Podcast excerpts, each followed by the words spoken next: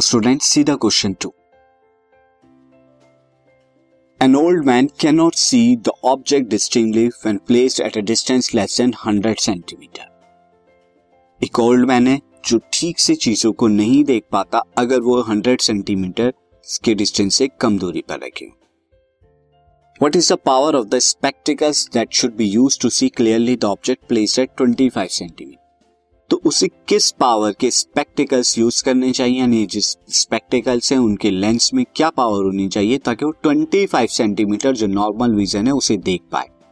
See since distance of the near point x उसका कितना है? 100 सेंटीमीटर क्योंकि उससे पास की चीज़ें वो नहीं देख पाता।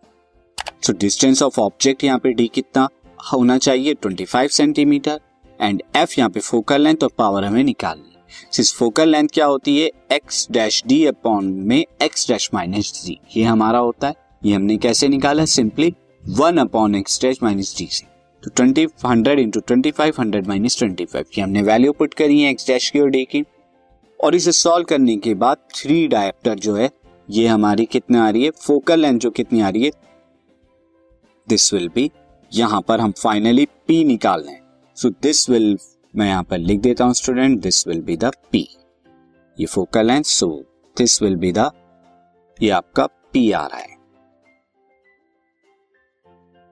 सो so, पी आपका यहाँ पर कितना? This podcast is brought you by Hubhopper Shiksha Abhiyan अगर आपको ये पॉडकास्ट पसंद आया तो प्लीज़ लाइक शेयर और सब्सक्राइब करें और वीडियो क्लासेस के लिए शिक्षा अभियान के यूट्यूब चैनल पर जाएँ।